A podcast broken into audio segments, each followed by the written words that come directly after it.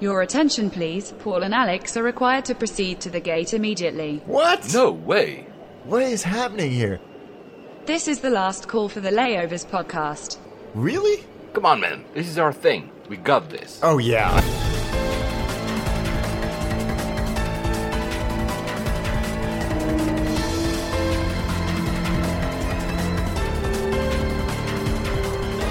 No, no, wait, wait, Alex, Alex, Alex!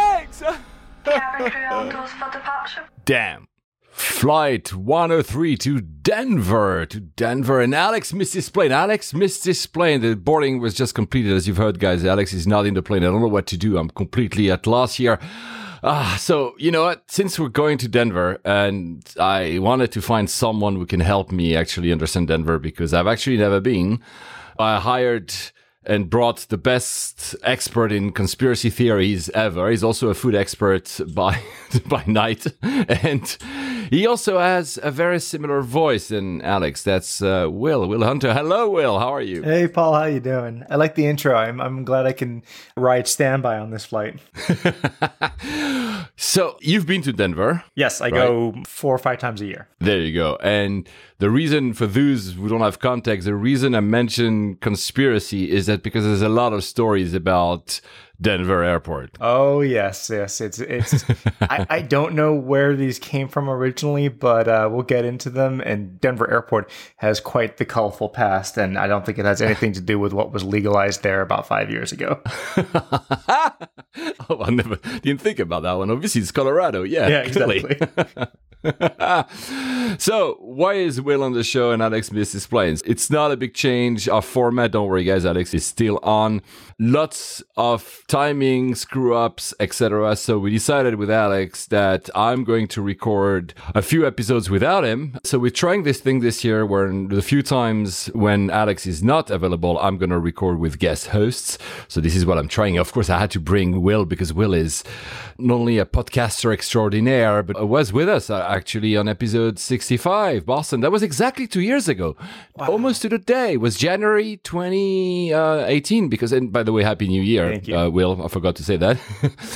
and you know what? It's not conspiracy here, but two years ago when you were on the show, you came to replace Alex because Alex just had his daughter. And I believe you have similar news to share. Yes, yes. I have a four week old daughter, uh, and I'm on paternity leave right now. So that's why I'm able to make this work a little bit more than Alex. But yeah, it, it's kind of strange that exactly two years later, it's, it's funny, like his daughter's due date was one day removed from my daughter's due date. They weren't born very close to each other due to things. But yeah, it's kind of funny that it's all come full circle. if I remember correctly, his daughter was the first female birth in the Hunter family for like five centuries or something. 100, 180 years, 180 years, yes. Oh, so now you guys are just overcompensating. You'll have daughters for the next 20 years, right? Exactly. It's like it's like British buses. None of them for two hours, and then they all come along. well, well, you know British buses quite well because for those who don't know you, for those shame on you who haven't been listening to 65 or to Mastication Nation, the show that you're hosting mm-hmm. with Alex, you are not living in the UK. You live in California. Are you still there, by the way? You're still in California. I'm not making a mistake, right? No, no, no. I'm in San Francisco. I've been here for for about ten years, but obviously make it back to the motherland periodically, back to London, you know, and do a bit more traveling than the average person, but not as much as you guys. Not even close. Talking about that, I'm taking a self imposed travel ban in January. I usually do that every year. I wasn't able last year for a very good reason for those who remember. But this year, I'm not traveling. It's also to wait for Alex to actually, uh, because as you might know, Will, we have a. we have a huge backlog of flights that we still haven't covered. Don't worry, I'm not going to do that with you because it's uh, a bit. The, the, that's the only issue with this format of trying with guest hosts is that I don't want to bore them with my stories about traveling. The format will slightly be different, and obviously because Will knows very well the food, we're going to talk a little bit more about food. There's a lot of news about food in this episode, but before before I get that, a, a few shout outs and reviews as we always do. I know that Will will be sitting in front of me looking at this is not my show. Why are you doing shout outs? But First, I told you Happy New Year because we're recording today, the 13th of January 2020. I was about to say 2019. See, I'm still not the right thing. a happy new year to all of you guys, and a special mention to Alexandra, Avi Alex. I think that's her Instagram handle for two things. First, because that's the randomest thing ever. I was in Tokyo in December. I'm with Chris, Chris Collins, a good friend of mine at CC Collins, I think. On I'm not sure, Chris. I'm so sorry if I mistook your uh, Twitter handle. I'm saying it by memory. I was in a craft beer bar in Tokyo, and suddenly this girl enters with a group and i'm like i'm sure i know her. Yeah of course i recognized her from her instagram picture and that was alexandra was one of her biggest fans. So happy new year to alexandra because she did something that she needs to tell us about one day. She went to spend New Year's Eve at the TWA hotel. They had Oh, a party for. New Year's Eve. that so was really awesome. cool, actually. I hope it was all themed like I've never been- 1960s, 1970s. Have you been to the hotel, actually, even? No, I've driven past it, but I've not been, unfortunately. Ah, mate. Yeah, same. I saw it when I was last in New York. It was uh, two months ago. I saw it exiting Terminal 4. and I was like, it's just right there. It's just right there. But I didn't go. also, that's the second uh, U.S. airport in a row. We usually try to rotate airports, but that's going to make one of our listener, Donny4126 on Instagram, very happy because he had mentioned that his only critique about the show is that he would wish that we do a few more American airports. So there you go. We have two in a row, and probably you'll have actually three in a row. I'm not going to spoil it for the next episode, but it's probably going to be an episode that's going to make uh, some people happy. You'll understand why when you listen to it in a few weeks. And to his point, I've checked actually, uh, because it's a new year, I've checked, we've done, that's our 26th US airport. So it's not that we don't do any US airport, uh, right? We did four last year, so that was not a lot. We did eight in 2018, only one in 2017 three in 2016 and nine in 2015. But you know what? I know that we have a big listenership in the US, so they must be complaining. I totally get it. At the same time, imagine the poor guys in Australia. They only ever had only one Melbourne, and they also are very big listeners. So uh, we try to make everybody happy. We can't. Let's not even mention Latin America or even worse, Africa. So yeah, Donnie, I promise you we'll have a little bit more. But look, there's two in a row, probably three as well. Have you ever flown, Will, to uh, Dallas Fort Worth, DFW, because that was our last uh, episode? Have you ever flown there? Yeah, I was coming back on the way back from my honeymoon several years ago. We were in Cabo and we lived in California. And for some reason, the cheapest flight was oh, I know why. It was we were coming back from Boston. Regardless, we we, we went via we went via Dallas and uh, had a layover there. That makes makes way more sense than going you know Cabo and then yeah, that makes sense. But yeah, no, I've been there and I was listening to the episode last week and I, or last time and I and I, I agree with what Alex was saying. It's like this you know megalith of a giant of an airport, and while it's okay, it's got some nice amenities. It's not one I would want love to spend too much time in, and it's also not great for getting into the city if you so choose. Uh, so because we had some feedback, so some people tend to agree with you, uh, some people don't. But I'm, I'm going to quote just a few. First is Andrew Young on Twitter, if I remember correctly, AJCG Young, who says that yeah, he actually quotes Alex. It says gargantuan, functional, and boring. Yeah. Alex was right, uh, according to Andrew. He would recommend, however, to trying to connect through Love Field at DAL uh, whenever possible. I'm guessing that's the other airport of the city because I've never been to that one. Yeah, it's kind of like you know the- Chicago has the two, one massive one, one Oh. small one. It's identical, Midfield and or uh, exactly the same. uh, I see. And he says it's the antidote to the warehouse non-identity airport like DFW. and it also has apparently a display commemorating the unique on-craft presidential swearing in after the JFK shooting. And apparently that's worth seeing. So there's a reason for me. Have you ever been to Love Field, DL? No, no, but it's that's really interesting because obviously JFK was assassinated in Texas, and that's where they had to do all that swearing in on the plane. And I'd never really thought about that, but yeah, obviously they would have to have left from from Love Field. Wow, I should really try and get out there. That's really interesting from an American history point of view. Exactly. That's what I, I thought too. Brian Potratz, and I'm sure, Brian, if I'm pronouncing your last name correctly, P O T R A T Z B on uh, Twitter. Caught the DFW episodes on my flight back there after the holiday. The genius of Dallas Fort Worth is layout if you start or end there. So apparently he thinks that if you start or end there, if it's an origin or destination airport, it's a great layout because super short walk to bags or transport little vehicle traffic compared to other hubs like ORD, Atlanta, LAX, etc., and short TSA lines. But he admits that transfers are tough. So I've never actually used it as a landing origin, but you just said, Will, that you don't really like it either. Yeah, that's an interesting one. I, I, I'm trying to think about airports that suck for transfers but are great for destinations or vice versa, and, and, and not to spoil it too much. But Denver, I, I've always had great ins and outs of, but I've never transferred there. So next time I need to go via somewhere, I'll give that some thought. But you know, I know like like Heathrow is a nightmare to transfer at. Charles de Gaulle's a nightmare to transfer at. Frankfurt's a nightmare to transfer at.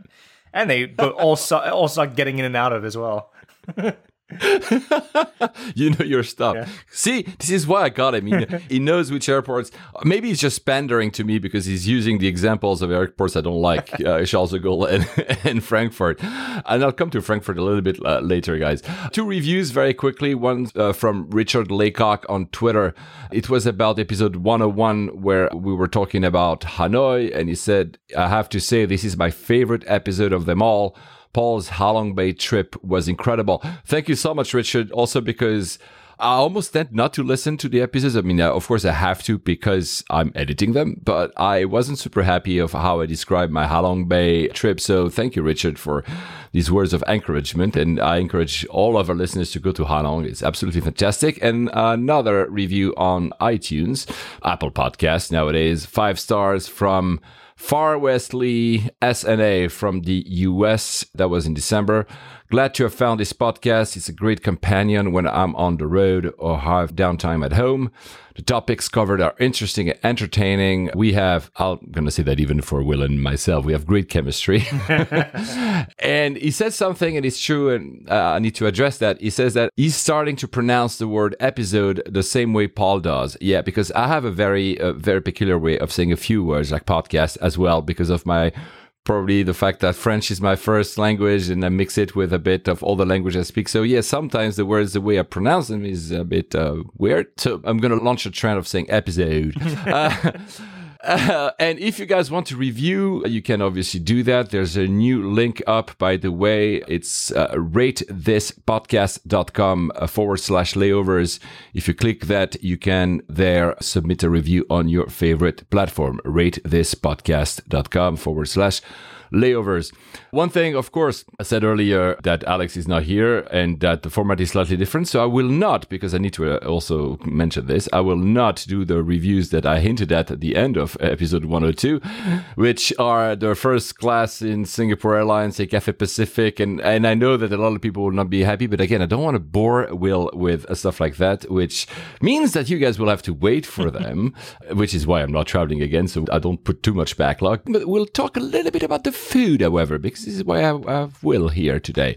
Another thing I need to apologize. I'm sorry, Will, because I'm going to some uh, house cleaning. We had feed issues during the holidays. I don't know if Will, you had any. I hope not. It's my fault, guys. I screwed up by switching layovers to a new website. Now the website is up, still layovers.to.to. Uh, you can directly listen to all the episodes there and obviously subscribe on your favorite platform.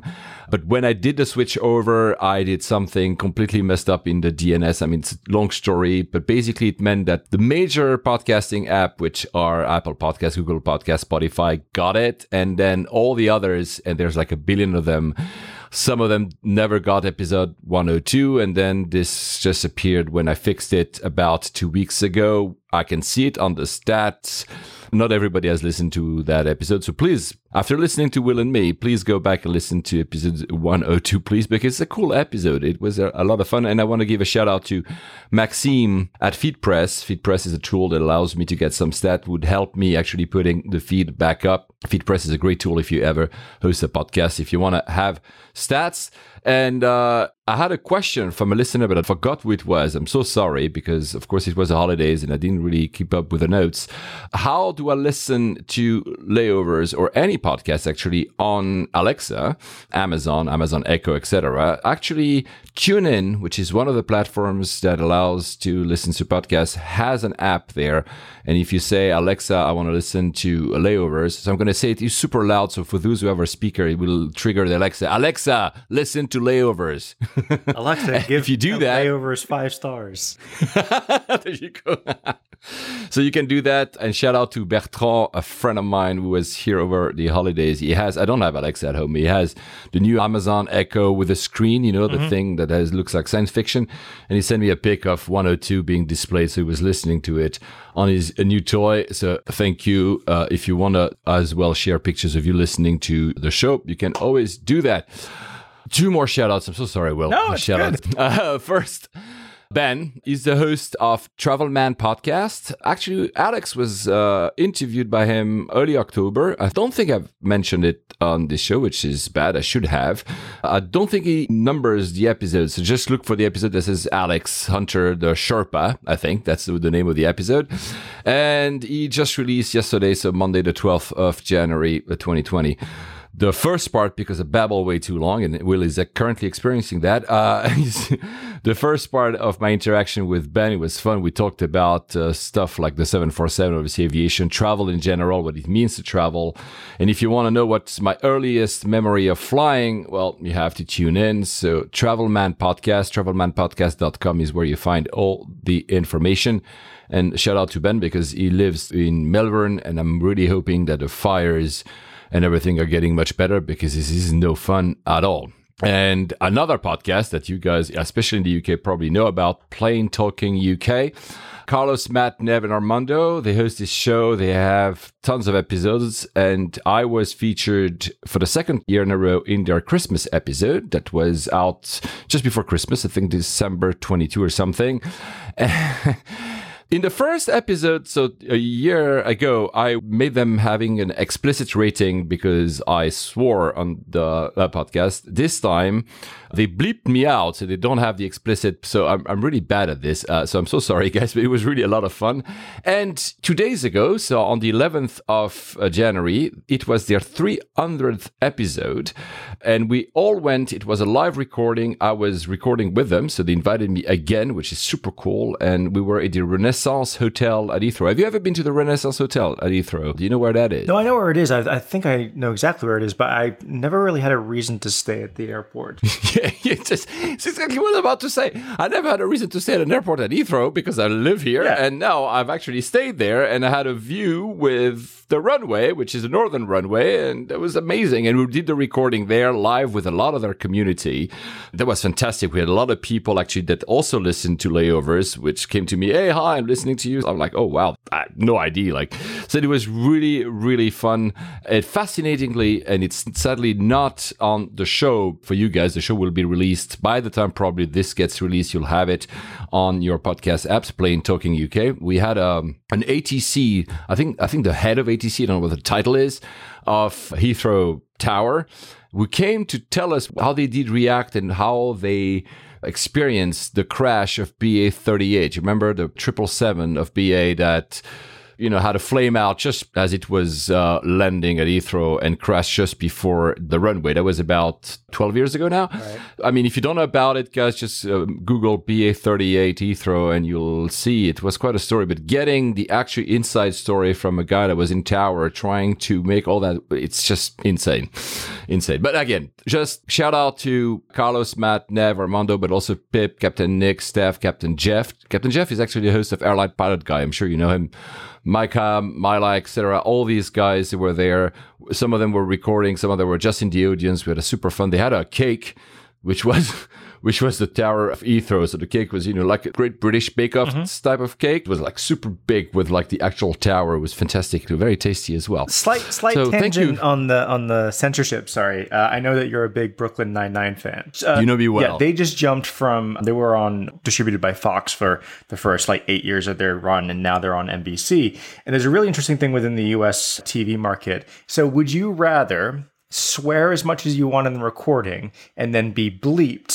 Or infer the swear. So rather than saying F you, you say fudge you. And that's what's actually said in, in the thing. And so what happened was with um, Brooklyn Nine-Nine, they weren't swearing. They were using fake swear words when they were on Fox. And when they moved to NBC, now they can say whatever they want and they just bleep the swear words. And so it's interesting. So I didn't know that. well, it, here's the thing: is wow. the, on international broadcasts it might be different, but in the U.S., Fox has different rules to NBC, and they all have to stay below whatever the the FCC says. But you know they have their own rules. Fox doesn't allow you to swear and bleep it, or you to say you know rather than hell you say H E double hockey sticks, you know something along those lines. Sorry, complete tangent. I know. Were you watching uh, a Battlestar Galactica, the newest one, not the one back from the 70s? They use uh, frack Mm-hmm. Yes. instead of the F word. Yeah. It was said, you know, frack you, right? And Yeah. it was very interesting to see a way around, which almost became a word, by the way. A lot of people, less now probably, but a lot of people were using I was using it for a while. But it's very interesting to me what you're saying because I'm always kind of unsure about that explicit. When does it actually become explicit? The word that got bleeped out from the show I mentioned over Christmas was not a curse word, but because kids listening, they removed it. So it's really hard to define what is. I mean, some words are clear, but some others for me, I'm maybe I just don't have kids, so I'm not as sensitive. I guess. Well, th- this is kind of nicely. uh, Sorry to take it off topic a little bit further, but our last episode of Mastication Nation, which we do with Alex, uh, one of the things we talked about was the fake food revolution. So Beyond Meat and Impossible Burgers. Impossible Burger. And there's been ads here for how Burger King has impossible meat in their burgers now, in, in their Whoppers. And they did an ad where they were like surprising people by like having them have a burger and they didn't realize it was impossible. And one of the guy goes, wow, damn, that's really good. And there's been a petition with a million signatures about the fact that they used a swear word. And the swear word was damn. And so that shows how, Wow, how see? careful they have to be here. the here that you said at the end is also very cultural. I've seen that some of the words that are being used in the US will totally be acceptable here, Yeah. and some words in the British slang are completely off limits. Oh, God, you should yeah. never use them, and people get completely offended if you even jokingly use them. Right? So it's a it's a learning curve for me, learning curve. So, but we know we have kids listening to this show, so we've been trying with Alex to avoid uh, using some of these words. I will say effing now. I don't know if that's really still acceptable or not, but I will I will say that. Uh, to finish on the 300, because I need to to say that I want to make a special mention to Steve. He's British, English maybe, probably English. He lives in Stavanger. And I suspect he moved there because you have great deals on flights from Stavanger. And he said that We Were, Layovers, was the first show that he ever listened to. So thank you so much, Steve. It was really cool to meet you. Great to have a chat, which I know a lot of our listeners actually are saying we should do meetups. Mentioned in the last episode that we might, and I think I will. Uh, I'm making a, maybe even a test soon to see how the, the dynamics would work because I really want to do um, fan shows. And I'll come to do one in San Francisco. So to have, again, Will with me, but live this time. Yeah. so what's up with you, Will? Are you still the one putting ads on my videos? Uh, sorry about that. Yeah, and as 2020 rolls around and everybody and their mother has a smart TV, you're going to see more and more ads.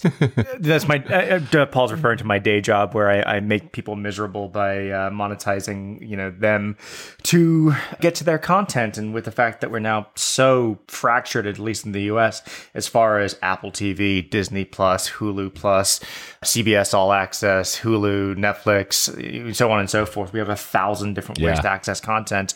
We got to make money on them somehow, and I apologize for that. Yeah, of course. Of, no, of course, do not apologize. We we have a quite, maybe not as much, but quite a similar situation in the UK. The only one in your list we don't have, I think Hulu is not here, but I never even tried. But we don't have Disney Plus. And I promise everyone that's listening that I have not seen The Mandalorian. no, of course I've not seen it because Disney Plus is not here. Uh, so, but yeah, no, no, I totally understand, and I'm uh, uh, I'm not angry at you, Will. I, I- forgive you.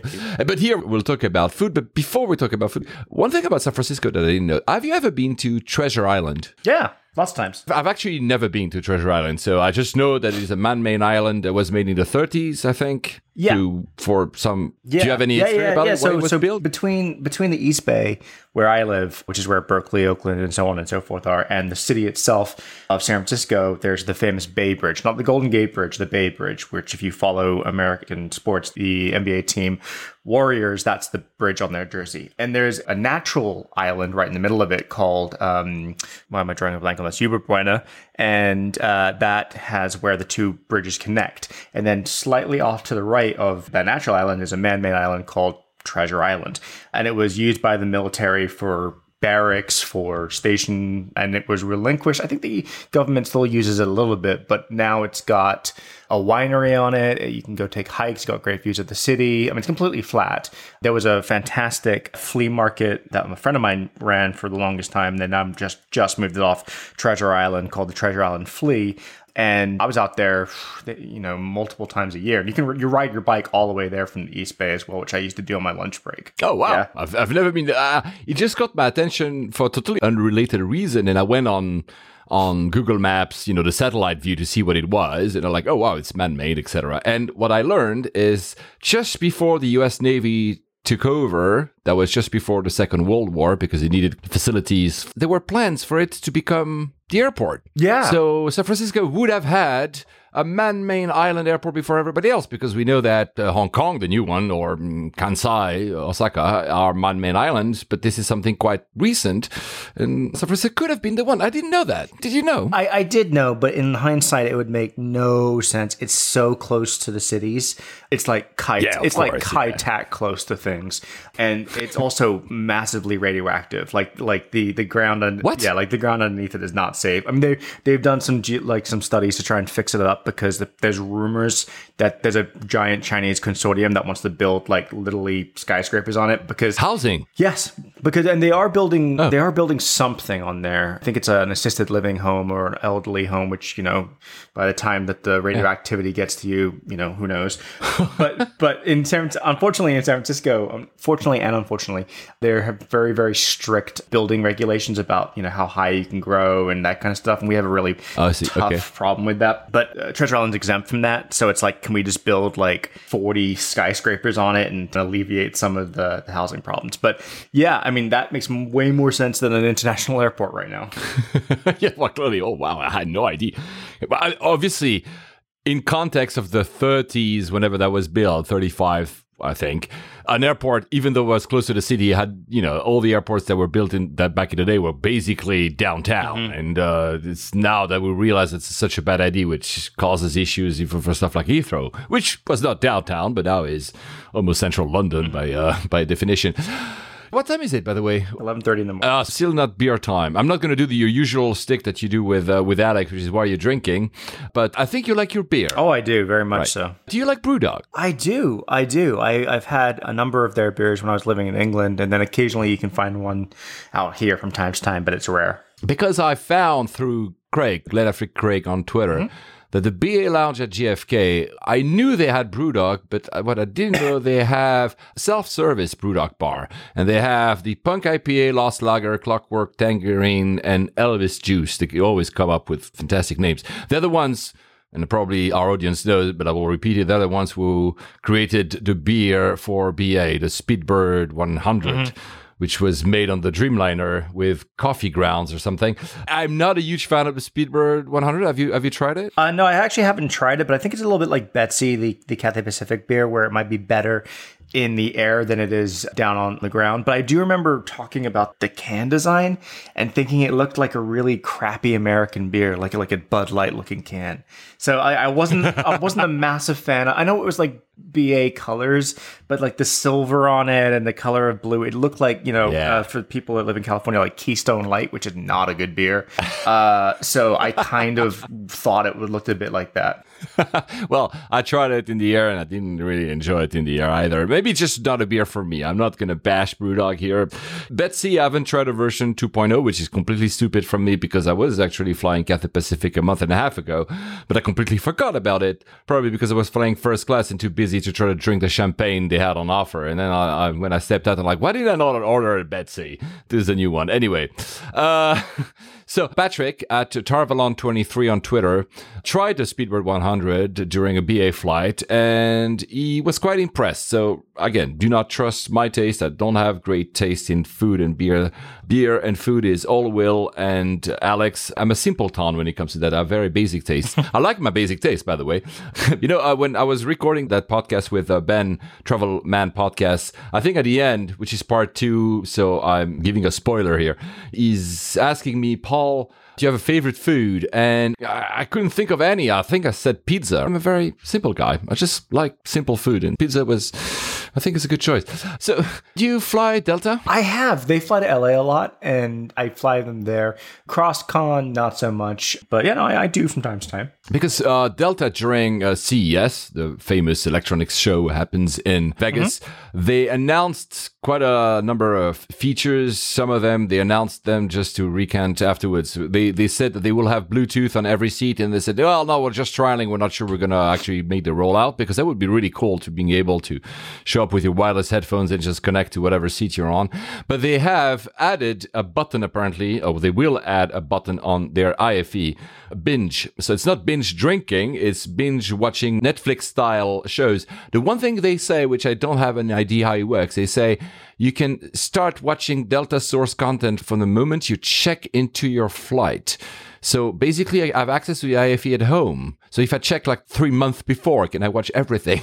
Well, and then that kind of ruins the point of having all that like content when you're a captive audience. But I get it. I get it. Like if you want to test things out, not waste your time on the plane, I guess you have to download their specific app, kind of like how Southwest does that as well. yeah, yeah. That's often the issue, actually, especially when you don't know about it. By the time you're in the flight, they say, yeah, but you should have downloaded the app. I'm like, uh, well, yeah. Happened to me with Lufthansa. So um, we're going to get to food. Worry. We're saying for drinks a little bit more because you're also the expert on your drinks. Um, there's this uh, company, ERW, based in Denmark, who has launched a series of drinks that is called the Flight Pack. And apparently it's designed as a tailored three step hydration solution that will combat the effects of travel fatigue, jet lag, and dehydration. Bear with me with all the marketing BS that I'm going through here. Uh, uh, Will, please. so apparently it's three sachet, three powder sachet. The first is called Prep, and you drink it before you board. The second one is called Rest, and the last one is called Wake. And of course, Rest is during the flight, and Wake is after landing. So apparently, Prep, the first one is to make you prepare entering the dry and pressurized environment of a plane. Again, I'm just reading out what they're saying here. The Rest drink is meant to help people adjust to flying. Here, I'm even quoting the founder. It calms your nervous system and helps you with natural melatonin content. Apparently, it helps you trigger your own melatonin production so you fall asleep. So maybe. And the third one, so the one called Wake, I'm looking at Will's face, he's not very convinced right now, is a protein based drink that basically helps you recover. And of course, it gives you a lot of protein, the, the same way you would have some protein after a workout, you know, or, or a mm-hmm. run, just kind of rebuild. Do you really believe any of that thing? I'm just waiting for the first person who does this to, you know, try and open the plane door at thirty thousand feet and blame it on that. Like, you know, do we are we gonna are we gonna have an ambient situation where people just completely freak out? I mean, I'm sure it's fine. I'm sure it's like based on some quasi nutritional science, but yeah, I mean, the the golden rule here is sleep, drink water, and don't drink too much alcohol and you'll be fine. Those are the three things that you need to do to not have a terrible travel experience. But I get it. Like, you know, there, there are these these bars in Vegas where if you're the next day you and I think there's one on like on yeah. wheels where they put you on an IV and basically help you just like flush out all the bad things you did the night before or you know I think that some some uh, athletes are doing the same thing as well to get rid of all the lactic acid in their body after after stuff like that and I think Sir, not Sergio Aguero one of the big guys who used to play for Man City got busted on that and and uh, got had to serve a ban for doing exactly that for going to Vegas and and, Oh, wow. and being on, a, on, no a, on an IV drip because it was performance enhancing somehow. Oh, wow, well. I mean, if any of the listeners wants to try the flight pack by ERW with the prep, rest, and wake, please let us know. She says, um, the founder says that, to your point, actually, uh, Will, if you're having one or two drinks, we will actually make you feel better because of our products. However, if you're getting, as you say in Britain or in the States, shit faced, we can't fix the problem. Yeah, there, So, there's a this is honest. there's a product being marketed on pre-roll ads to me like crazy. This is probably telling me more about my browsing history than I should let you know. But uh, it, it's it's it's about you know it's a it's a, a pill or a drink for post drinking, and it boosts an enzyme in your stomach that helps metabolize the alcohol faster. And and that goes back to uh, there's a very famous beer company in this country called Sam Adams by Boston Beer Works, and the founder. And I think we talked about this in a, in a Mastication Nation episode a while ago. The founder used to eat dry active yeast before having a, a heavy night because that would help metabolize the the alcohol throughout the night. I never tried. I'm not sure that yeast actually tastes that good. Well, I prefer my yeast in the alcohol actually already. Yeah, exactly, exactly. I can sure that can cause some pressure issues.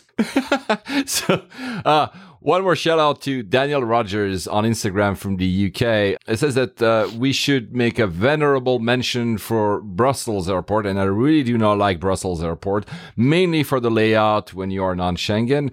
He said that there's a Belgian bistro beer bar in uh, the airport, and he sent us a pic of the beer. And yeah, I will admit. Daniel, that if there is a Belgian bistro beer bar in the airport, plus 10 for the airport. So I might be going in 2020 just to try that one out. Let's go to food.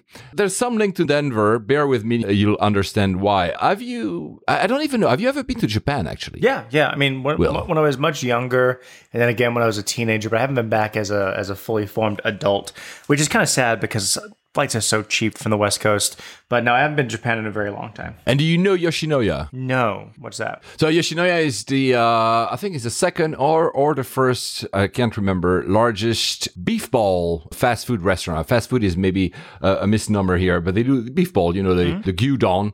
Uh, They're a multinational, but they're very, of course, famous in uh, Japan. I say fast food because it's quick, it's low priced. They're literally everywhere in Japan, and you'll understand the link with air travel for those who don't know in a minute. But when they enter the US, they've entered, I think, when I was born in 75, and their first location was actually Denver. I don't know if they're still open. I know that if you want to try, Will, that there's one in Cupertino. That's the closest of, mm-hmm. of you. I don't think there's any in San Francisco. There's a there's a handful in LA and maybe one in Seattle, I think. It's not been super successful in the US, whereas in, in Japan, they're like literally the biggest chain. They're like everywhere. It's like a Starbucks in London. Like like every two meters is there's one, right? They're very successful in Hong Kong, however, as well. The point is that one of our listener, whom we mention quite often, Anita, Anita IP2 on Twitter, she flew GL66 from Narita to San Diego. I think that was two months ago, and she was able to try Air Yoshinoya. So Yoshinoya has a partnership with JAL and they do the same kind of beef balls. Of course, they don't give you a ball. They give you like these kind of late night Chinese takeaway boxes, I guess.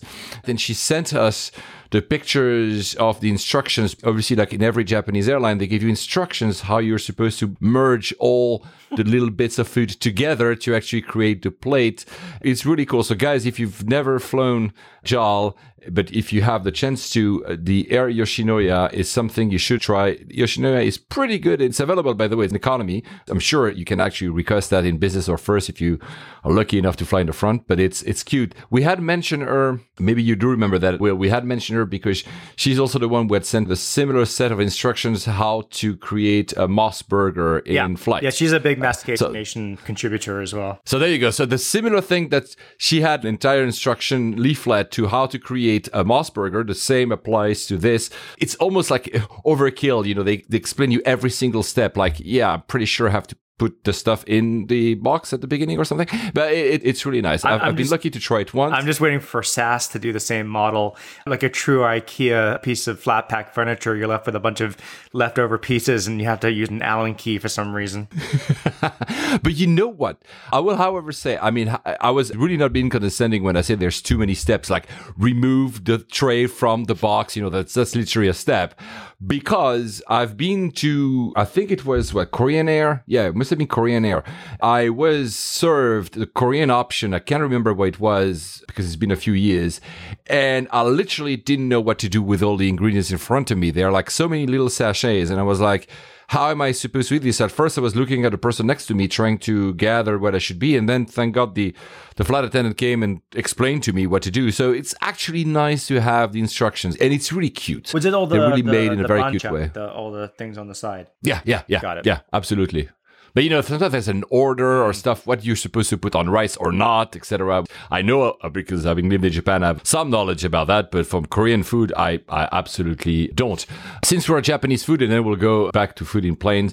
I just want to make a shout out to friends of mine.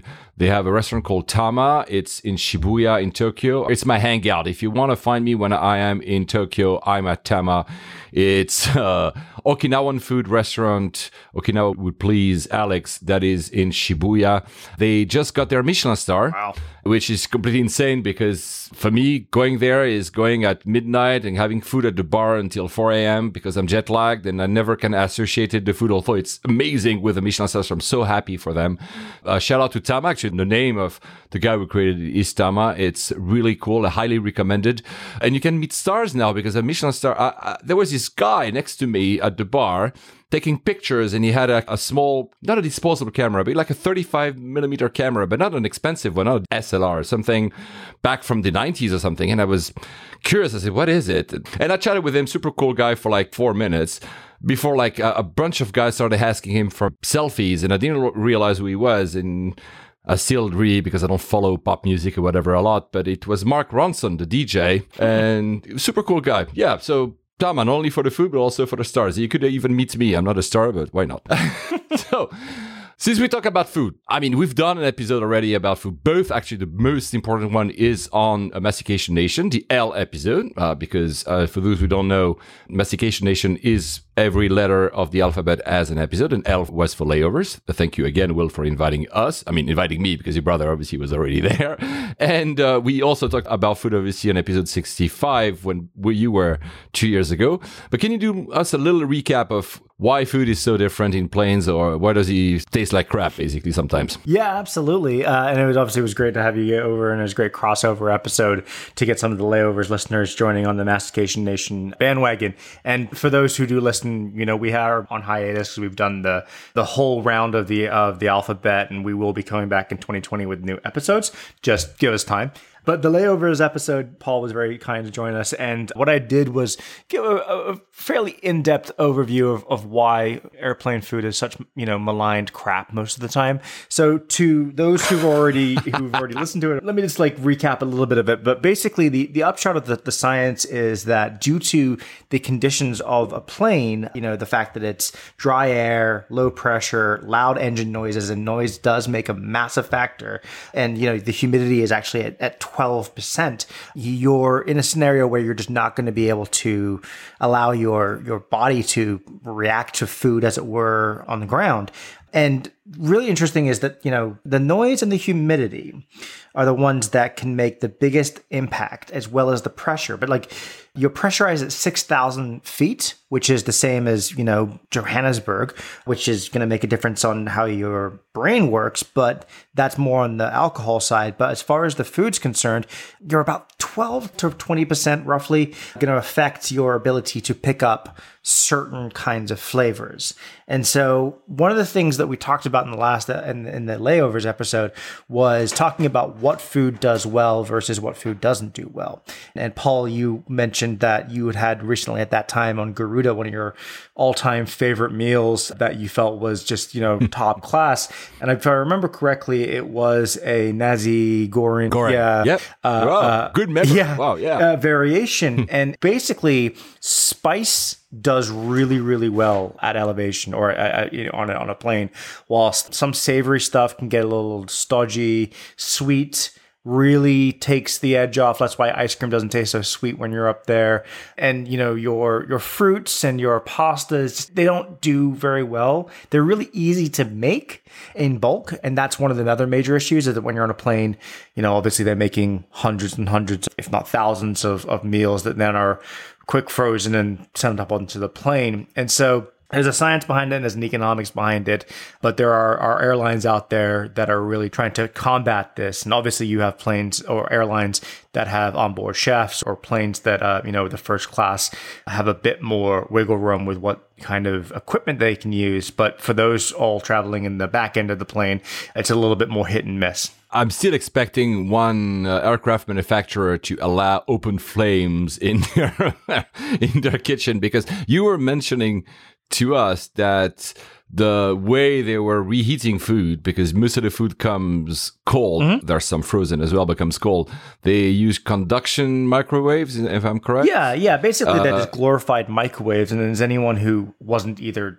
stoned or drunk, most things coming out of a microwave do have a pretty crappy texture and flavors are not great. And some things get hotter than the others. And why is the container Yeah, yeah, hotter yeah. than the food? You know, that kind of stuff can happen. So, yeah, they're working with not the best environment as well. I really want to see open flame. It will never happen, guys, obviously, but that would be that would be so fun. But if I remember correctly as well, were you not telling me that you almost never actually eat plain food? Not maybe for the reasons you just mentioned, but because you'd rather either eat in the airport before or maybe take on board some stinky chili with pineapple pizza or something, right? yeah, no, I mean, look, the people that take things on board flights, you know, you've got to play by the rules of common decency. Do not bring durian. Do not bring, you know, Stilton. if you are, you know, bringing on some fish, I'm not going to be happy either. But you know, you can pretty much get, you know, on board as long as it, it travels pretty well. That's that's fine. Yeah, I, I I don't generally, unless I'm like having a business class experience or or more, I generally don't eat on planes. I eat at the airport for a couple of reasons. One, all the aforementioned reasons I just mentioned. Two, I don't want to be on a plane and, you know, a scenario happens where there's only three bathrooms for 200 people. So I want to know what's going on before I get on a plane, uh, if that's too much information. But no, it's you're absolutely right. It's a good strategy. yeah, unfortunately, the, the the the downside of this is that most American airports are just like the same, you know, Yeah. same That's how it feels. Uh, restaurants over and over and over again. So that gets a little boring. But some of them do have some variations, and so I like to try and see what there is and what I can get. Yes, it's all going to be overpriced, but that's the price you pay for for being in an airport. Yeah. But we, so we were preparing a bit the show with Will uh, before, of course, we recorded, and uh, we both, of course, found the same stories, which means great minds, because there was this alternative for those who actually don't fly or for those who actually adore plain food. Now, in Asia, there is a way to actually order plain food in a restaurant. So, first of all, are they insane?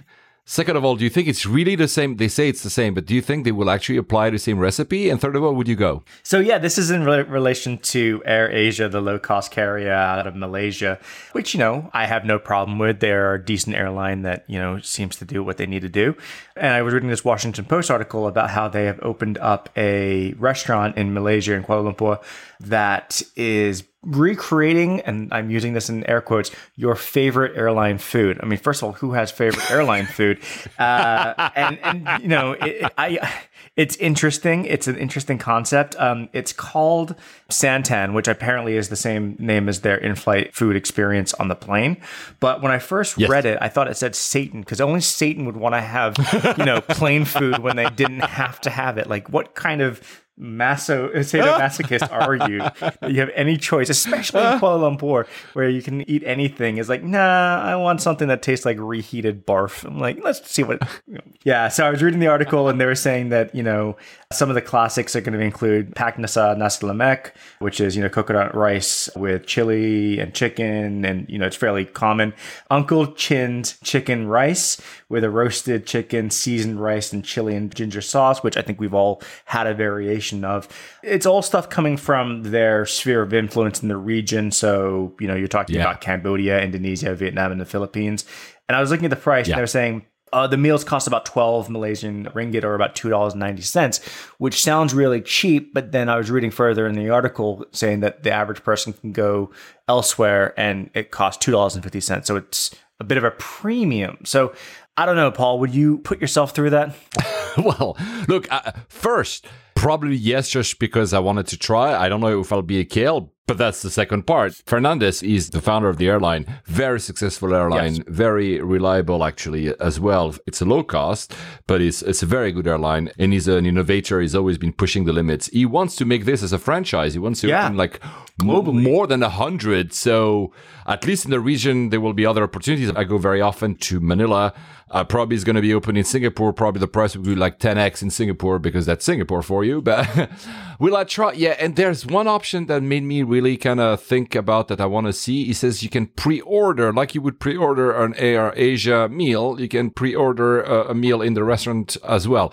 By the way, I think it's only part of the menu that will be airplane food. The rest will be kind of ordinary local food. So- but still, I think. Uh, So, yeah, go ahead. So, two things. One, I think that this ties back to what we were talking about earlier about what food is successful and not successful on planes. Without exception, Eastern or Southeast Asian food does exponentially better in planes th- Yeah. than Western food. So, if you ever have a choice, always go with Eastern food just because the spices and the. Oh, my cat just jumped on the table. Sorry about that. Um, the, the, the chili and everything holds up and the savoriness of it holds up compared to Western food. Second of all, I really hope they go full force with the idea of the um, plain food. And then when you go to collect your food, they're like, mm, sorry, we're out of chicken. And like, it's like, can I give you the other options? Like, I ordered the chicken. What the hell? Can I have the lasagna? Exactly, on the menu. exactly. It's always on the menu. Lasagna is It's always on the menu. Don't you agree with me that in any airline, I mean, of course, we know there's cultural differences. You just mentioned Asia, but it's, it's usually beef, fish, chicken, and pasta. Let's make four. Yeah. That's basically the always what they, they it's rotate just- around. It's, just, it's it's easy. It's they know that the most people are going to want that. Like if you start putting like duck or veal on the menu, it's going to be a situation where no one's going to want it, and you're going to have a bunch of waste. You know, and we know that the pilots have to have they're not allowed to have the same meal just in case one of them gets food poisoning, and the other one needs to have the separate meal just to be safe. But yeah, it's always those few. I, I rarely see I see pork less, and that's just because with a global audience, that one's going to be the most difficult of the big four, shall we say, of like beef, fish, chicken, and pork. I know fish is a broad term, but like, yeah, I, I get that as well. you just said broad term, and you probably heard it uh, from the episode the 101 when I was describing my experience in uh, Vietnam Airlines, and the menu just said meat. And I was like, okay, Yeah. I was just gonna go along with that. Well, now that we're in the world of now we're in the world of Impossible Burgers and, and Beyond Food, it's like meat and fake meat. I think I just done impossible pork or something. I read something the other day that pork is coming online as well, which is the biggest consumed meat in the world. Obviously, even if you just said it, it's true. The Muslim world doesn't eat it. It's still by numbers. I think maybe I'm wrong, but I think it's the largest uh, meat in the world. So if impossible, I don't know which of the two have done it, but if that comes out of the market, could be something. I don't know. Yeah, they do. So one of them, Beyond Burger, Beyond already does sausages uh, that I think are meant to be fake pork. But yeah, to your point, cows are just so useful beyond their meat for you know milk and beasts of burden. Pork generally not. Besides being garbage disposals, pigs are just kind of fattened up to be eaten. That's why I guess the consumption is so much higher on them in the regions not obviously Jewish or Muslim, but everywhere else in the world, it's it's eaten so much. I know that chicken, obviously in the U.S., is massive, and elsewhere, and our beef consumption in this country is just out of control. But that's not the standard for the rest of the world. You know, not everyone is having a double quarter pounder, you know, with cheese every lunchtime. So you know, that's a rare occasion. Well, uh, Tony Fernandez, the CEO of AirAsia and of that restaurant, has a dream of opening one of these new restaurants in Times Square. So probably at some point he will be in the US. And to your point, no matter how we can mock a little bit these uh, airplane inspired, because again, I'm not sure they will be exactly the same as per your explanation earlier to have taste on the ground. I'm pretty sure that they're still healthier than a triple whooper or Yeah, something exactly. uh, that you find in a. So it's still it's a good option. I, I will. So to your question earlier, I will try it. You just mentioned food poisoning. You have the same knowledge as me. We learned in the movie Airplane that if you give two pilots something that is uh, bad, there's no more pilots. Yes. Who's actually flying the plane, right? Uh, Surely you can't be serious. was a bad. I was waiting for Yes. that. one. so, have you ever been sick from airplane food yourself? Is that the origin of why you're not doing it as well, or not really? Um, I think I have uh, when I was younger. I have also I have been sick on a plane for other reasons. That's not the greatest experience of all time. So, no, I don't think I've ever been food poisoned on a plane because I, then the entire plane would be going down, and I've never seen like 30 people all rush to the bathroom at the same time. because it was an NBC News investigation, an article that came out a few weeks ago, which uh, looked into the airline catering industry in the US. And there's something that I didn't know under FDA rules. So FDA is the Food and Food and Drug Dru- oh, Administration. because obviously these two go together. In Colorado, they do. Yes. Uh, the, the FDA rules are actually quite loose. The agency only has to inspect airline caterers every three to five years. Wow. And they can randomly go into plane when time, this is a quote, when time and opportunity allow. So it's not that much because I think the food code in the US for restaurants, you surely know that better than me, is much more stringent. They, they go like at least every six months or something. Or at least they should go every. Well, because you got to uh, remember that those are 12. those are city and state officials that have to like have to do Yeah. that. So when you go to a restaurant in San Francisco, there is a board of you know certification from San Francisco, which the airlines don't have to abide by because they're not, you know, they're being checked federally, not at a state or a city level. Well, to your point, in the same article that I read, they say that LA County Mm-hmm. Has 500 health inspectors. If the FDA for the entire airline, well, has basically 600. So they don't have a lot of hands to actually go and try to check. But it's still, because they were apparently uh, cases last year, 2019, of food poisoning. Uh, there's always never been like an outbreak of people dying. Let's not exaggerate. But I didn't realize that the rules were so loose. Uh, There were some interesting numbers. They say the three biggest uh, caterers, airline caterers in the US are LSG Sky Chefs, which is owned by Lufthansa, and it's larger than the two others that I will mention combined. Gate Gourmet, which used to be, I think, owned by the Swiss, uh, Swiss Air, but now is probably owned by also some kind of private equity. And the last one is Flying Food Group. And interestingly, so the first one, Sky Chefs, they produce in Chicago only produces 12 to 15,000 meals a day for only one location. The smallest one, Flying Food Group, produces US wide 300,000 meals and snacks daily. So it's a lot of food being produced and not a lot of checks. And I'm not here finger pointing, you know, that they are doing something bad, but it's true that I was staggered. Apparently the EU is a little bit more stringent, but I don't know by how much. It's a $6 billion industry. We should go into airline catering food, uh, Will. Uh, yeah, and I know that that I used to in a previous life worked in ground transportation at Heathrow, and I would see the sort of the mass that was going through there specifically for BA and Virgin. The thing I find interesting is that with things like Freedom Routes and Open Skies, where someone like Emirates who wants to centralize all their food out of the Middle East, if they have the ability to go Dubai, London, London, LA who are they relying on for their food? They're going to have to outsource it somewhere else and you're going to lose control.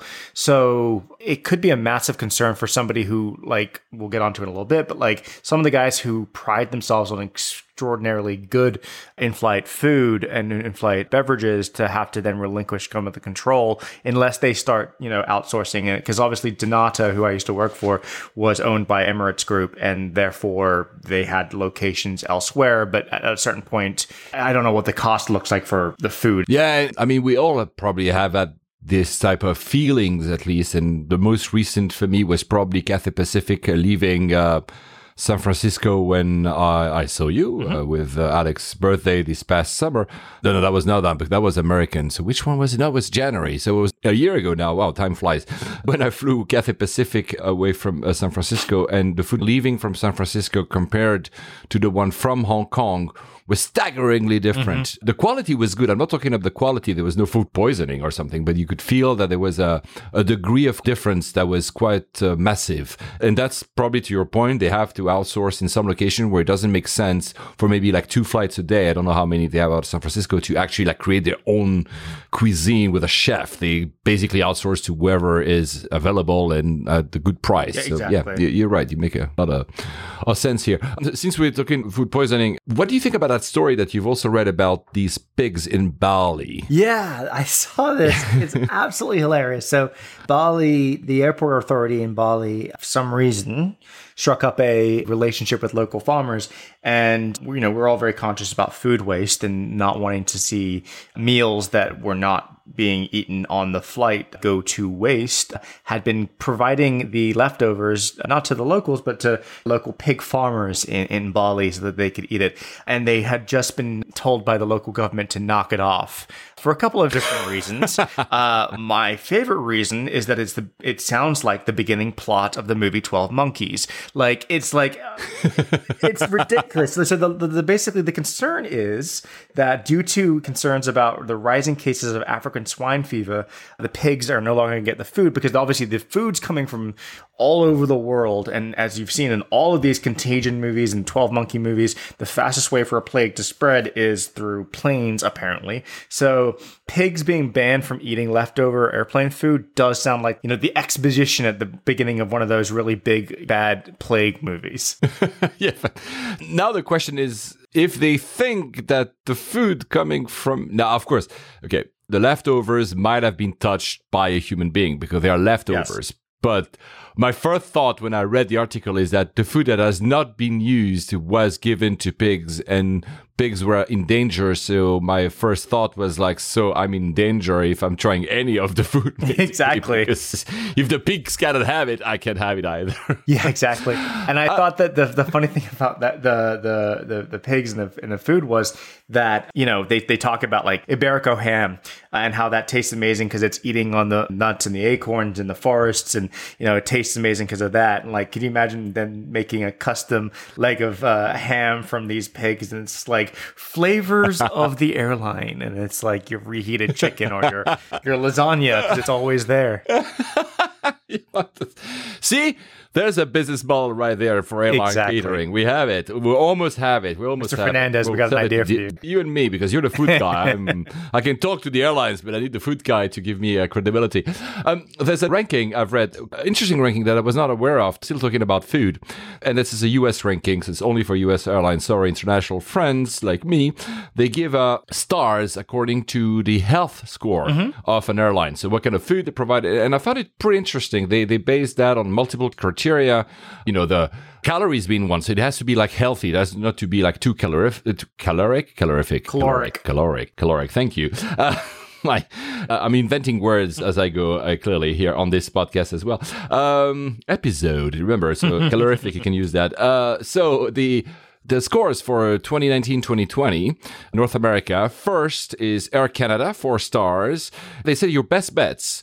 Eat the Liberté Greek yogurt, avocado smash box, and Pangoa bowl and Campbell's chicken noodle soup. Number two with the same number, equal number one, Alaska Airlines, mm-hmm. four stars. Apparently, you should try the Mediterranean tapas. The reason Alaska is actually as high, and thank God Alex is not uh, recording with us today, is because Virgin America for six years in a row was the highest, and they kind of onboarded that culture of uh, healthy food on board. Then we have JetBlue, and they say the best bet is anything but the chocolate chip cookies. So don't have chocolate chip cookies on JetBlue. I'm sure they're actually very good. They're probably just very fat. Yeah, I mean, if you're going to uh, like inverse then, it and say what what domestic airline consistently has the best food as far as like enjoyable, JetBlue is going to be up near the top because of their relationship with. And we've talked about this on on Mastication Nation before, and I'm sure Alex is on here about their relationships with some of the restaurants and even Momofuku and Milk yeah, Bar yeah, and yeah, stuff like that. Like those relationships are, are pre-existing and great. Delta comes next. Best bet is the protein box and the Greek meze plate. United comes uh, afterwards. The best bet is the beef jerky and hummus. And by the way, I didn't know that United in economy in long haul to Honolulu they don't serve a meal in economy and they say that yeah it's not international uh, which sucks but anyway that's the reality of us domestic flying i guess. Uh, american airlines next. The best bet is the continental breakfast frontier with the kind bar allegiant is only 1.9 star. We are entering really bad territory here. Your best bet is the hummus here as well. Spirit, the Fly Fit protein mix. Hawaiian, Hawaiian is really low. It's the pre to last with uh, the best bet being the Kitchen and Love quinoa with artichoke And the last of all these airlines is Southwest at 1.7 stars. And your best bet is to simply take the pretzels. Yeah, yeah. I mean, Southwest is cheap for a reason, but I mean, some of those other airlines are terrible and cheap, like Allegiant. It, it's an interesting one as far as what they're considering as healthy. Almost all of those had a commonality of Mediterranean and Greek food like hummus or mezza Yep. or or top, right. you know whatever else it might be, the artichokes as well. I mean, it's an interesting model, and I know that whenever I've got food, it's it's generally been like a, a protein pack, and it's been your your olives, your your hummus, your carrot sticks, whatever it might be. So there's something to that. You're right. Oh, see, this is why I need Will because I didn't even see that trend in all this. And you I have just reading it out because I found but it's true that I will actually circle around these type of foods when I see them in a, in a menu because this is what I actually like also eating simply because I find them good and usually healthy. We mentioned many times, you mentioned many times, Impossible Burgers and Beyond Meat. So have you actually eaten these, Yeah. these things? Yeah, have yeah, you tried yeah, them? yeah. What do you think? Are they are they good? I prefer Impossible over Beyond. Beyond is a lot more supermarkets these days, but Impossible I think are a much better you know product for burgers. And we talked about this on the um, one of the last episodes of Mastication Nation. So Beyond uses pea protein, and Impossible uses soy protein, which allows it to look like it's bleeding, which is as much as uh, uh, uh, you know helping you overcome the the ness of the meatness of it all. But yeah, no, I was in I was in Yosemite a few months ago. It's like November with a bunch of friends, and one of my friends is is vegetarian. And when we stopped in the store, we you know in the middle of nowhere, California. Sorry, Alex Ostreicher. I know Manteca is not the middle of nowhere, but he he he. Uh, oh, actually, I'll come back to that in a second. But one of our friends was vegetarian, and so we were able to in Manteca buy a bunch of Beyond Burger stuff. So it's everywhere. You can find it in any supermarket, and it's you know it's decent. I, I don't really care for it unless I have to, but it's fine. The reason I wanted to come back to that was that I was driving with a bunch of friends of mine from San Francisco to Yosemite, and we stopped in Manteca. What happened was our friend Alex Ostreicher, who's contributed to you guys as well, lives up in Sacramento, and he flew down there, which is about 45 minutes on a prop plane. And we picked him up at like literally the airport has like one building and then you go from there. And it's a company. And then why am I drawing a blank on their name? I've said it a million times. It'll come to me. It's called, it'll come to me. I will figure it out in a minute. But the flights from these really obscure places are super cheap because they're paid by the government to maintain strategically important routes. And so you I pay see. like 50 bucks and then the government gives them 500 bucks. And so you can go to places like, you know, fly from LA to the middle of nowhere, Nevada, or from Spokane, Washington to Idaho for absolutely nothing. And you get to fly in a prop plane and there's like two people on board with you. And so everyone's talking about their own private jets and paying thousands and thousands of dollars. Nah, you want to get your prop plane and go from middle of nowhere to middle of nowhere. But sorry, that was a little off tangent. But yeah, Beyond Burgers and Impossible Burgers. I'm waiting for the first airline to pick them up. I don't know if they have yet. Air New Zealand has Impossible Burger. Oh, really? I haven't flown Air New Zealand, so I haven't tried it. But that was my my next question. What do you think about the products? Because I'm much in favor of going beyond meat. Haha, smart marketing right there. You know, for climate reasons, for environmental reasons, probably also for ethical reasons. So I understand all this. But what do you think about is it really healthy? Both Beyond and Impossible have come out, especially now they've gone into the fast food markets, have come out and said, because vegetarians and vegans were like, what are you doing putting this fake meat protein into a regular burger? Like, we still can't have that. And the marketing's been smart. Just like, this isn't for you guys. You guys are already making quote unquote smart decisions with your lives. This is for mom and pop, middle of nowhere America to get them to stop eating meat as much as they are to try, you know, have something that they're used to. Like everything else about the Whopper is normal. It's the normal bread, the normal lettuce, the normal sauce, the normal cheese, so on and so forth. But the meat's different. And that's going to be the easiest way to migrate people over to not eating as much meat. They're not going after the vegetarian and vegan market. That's just not the play here. Yeah. It's not about whether it's healthy or not. And yes, I mean, Impossible and, and beyond, their caloric intake and their nutritional values are no no real better than meat. It's more to try and get people to eat less red meat and see what the environmental hmm. impact might be. Also, you know, let's stop cutting down the rainforest for cows to Yeah, graze on. livestock. And so let's see how much we yeah. can impact by doing this. And do you think you've not flown either Air New Zealand? Do you think Impossible Burger or Beyond Meat would fly well? The flavors that come out of it will actually f- work in a flight, do you think? So I, I'm obviously without looking at the information, I wouldn't know. I would say that the burger would not do well, but the fact is that you, know, you can use Beyond Food and Impossible Food as a ground meat substitute. And what have we been joking about being the constant on our old airplanes is lasagna. And so if you replace the ground beef there with Yeah. Impossible, that's a really good option because that's where you're really not going to notice the difference in flavor. And so I would suggest if it's in pasta or if it's in lettuce cups or, you know, some variety of mixed together where you don't need that flame grilled or that grilled flavor, it's going to do well. It's going to do fine. You're not going to notice Well, it. I'm telling you, we, we should have opened a business like that for airlines because what you just said about adding non-meat based but meat look-alike food mm-hmm. with pasta, Cathay Pacific just did it. Now they have a plant-based blend that they add to some of their spaghetti pasta on some routes. Hmm. I think it's only for the moment business class, but still. So they, they're going that way. It's to replace not ground beef, but pork. See, we should have thought about that a year ago, would have been billionaires by now. But you spotted a ranking, an interesting ranking about the best food catering in flights in 2019. As always, caution with all these rankings, but any of the rankings can be suspicious, but they're always simply fun to talk about. So can you tell us which uh, airline comes on top? Yeah, yeah. I, And so maybe I, if you agree. I, don't know where this specific website pulled its info from, but on first glance, it looked pretty on point. I think it was somebody had taken all the Skytrax information and pulled out their own learnings from it because Skytrax doesn't have its own like food rankings. But the upshot at the top level, what this guy has done, what ranked the best for first class business, premium economy, and economy. And we can go through the top few on each one, but at a top level, Yeah. the number one food experience for first class was Air France, which I know you're a big fan of some of their food. I've never flown first class with Air France, but I've been told repeatedly that there's a notable difference and it's by far the best. So I, I'm pretty sure that it must be. But I sadly do not fly SkyTeam anymore. But I'll, somebody will offer me. Uh, our CEO of Air France, I'm sorry I criticized you in the, last episode, but can you simply invite me?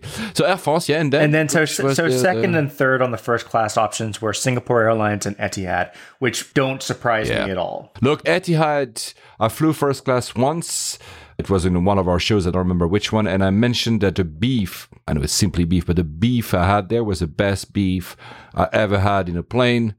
As a reminder, the worst beef I ever had in a plane was on KLM in business, but still, uh, we'll never eat beef on KLM ever. I, I, I still can, you know, when you have these really bad experiences, your memory can still be triggered, and I just don't want to talk about this. Um, hold on, let me open the website because I want to just take a look. The one thing that strikes me there is that Cathay Pacific isn't on that list of first class onboard catering because I just did it like a month and a half ago. That was really good. Uh, then for business, what is the So the number one for business actually consistently does well across the board every class is ANA and then Qatar Yeah. and then Hainan. Uh, Hai- Yeah. Sorry.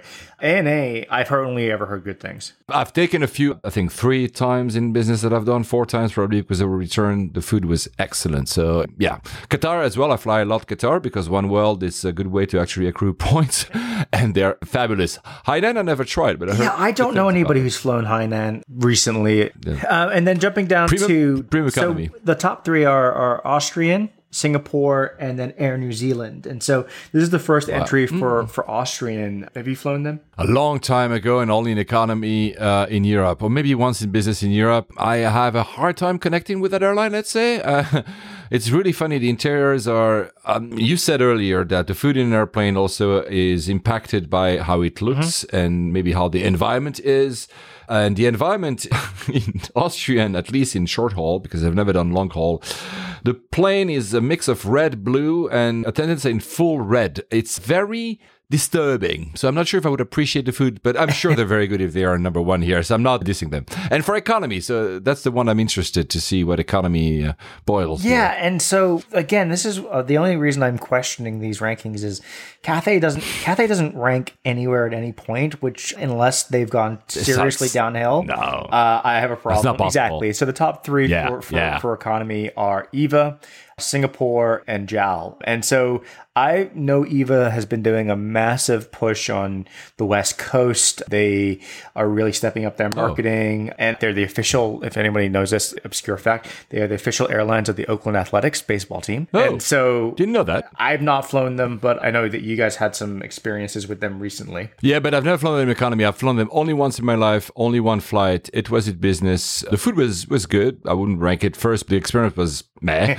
but yeah, I've heard as well. Actually, there are a lot of fans. You know, it's like Delta in the US. People are fans of Eva, and there must be a reason. So I'm sure they're good. Strikingly, in economy, very often, and I think Europe ranking kind of proves it. If we were to go down, usually Asian airlines fare very well. Exactly. with, uh, if you were to economy. if you were to force rank all of these across the different classes, a U.S. airline doesn't even come into any of them. And besides Austrian doing pretty well periodically, Turkish is doing pretty well, and then British Airways tenth for first class, and Lufthansa sixth for first class. You know, it is all either Middle Eastern or Asian airlines, which just goes to back up what we're talking about as far as the food. Obviously, these airlines do have Western meals or domestic where they're flying out of, but generally, I think A, the care that these airlines are taking on their food is better, and B, they just know what what's going to hold up. I'm sure every single one of these in the economy will have the quintessential random roll sitting on your on your tray that you can or cannot eat. But everything everything else, obviously, rice dishes do really well, and anything with with spice does well uh, as well. So I need to do a little bit more diving on this because I, I want to check this guy to see where he's getting his information from. But it was surprisingly hard to find you know rankings from an official whatever source on airline food for the last obviously we only just got into 2020 so maybe they're still compiling them all i know is that you know the us airlines suck